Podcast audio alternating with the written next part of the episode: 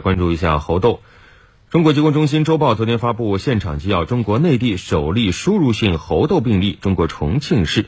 现场纪要指出，一名二十九岁的中国籍销售人员于九月二号到八号访问德国，在九月二号在柏林出现男男性行为，随后前往西班牙，并于九月十四号返回重庆。这名男子曾出现喉咙干燥发痒，九月九号发烧，右脚踝出现红色皮疹和脓包。嗯，那之后九月十一号，他前往一家私人诊所服用消炎药。九月十四号，他被隔离在重庆新冠肺炎隔离点。他自述出现猴痘样临床表现，随后被重庆市疾控中心确定为猴痘疑似病例。经过检测，上述病例中的猴痘病毒属于西非系 B. 点一支，与六月二十一号采集的德国病毒高度同源。这些结果确认了该病例是中国大陆首例输入性猴痘病例。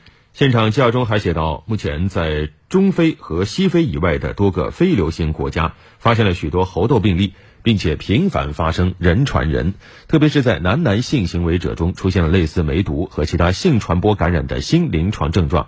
世界卫生组织已于七月二十三号宣布猴痘为国际关注的突发公共卫生事件。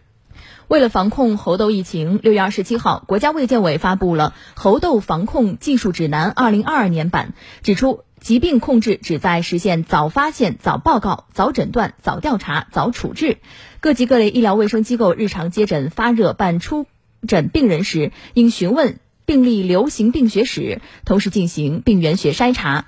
出入境人员和涉疫地区人员需关注所在国的猴痘疫情信息。疫区归国人员需注意自我健康监测。出现皮疹等症状时，应主动就医，并告知接诊医生疫区旅行史，以助诊断和治疗。如果说在国外有过接触史和暴露史，尚未出现症状，可主动联系当地疾控中心进行咨询和报备。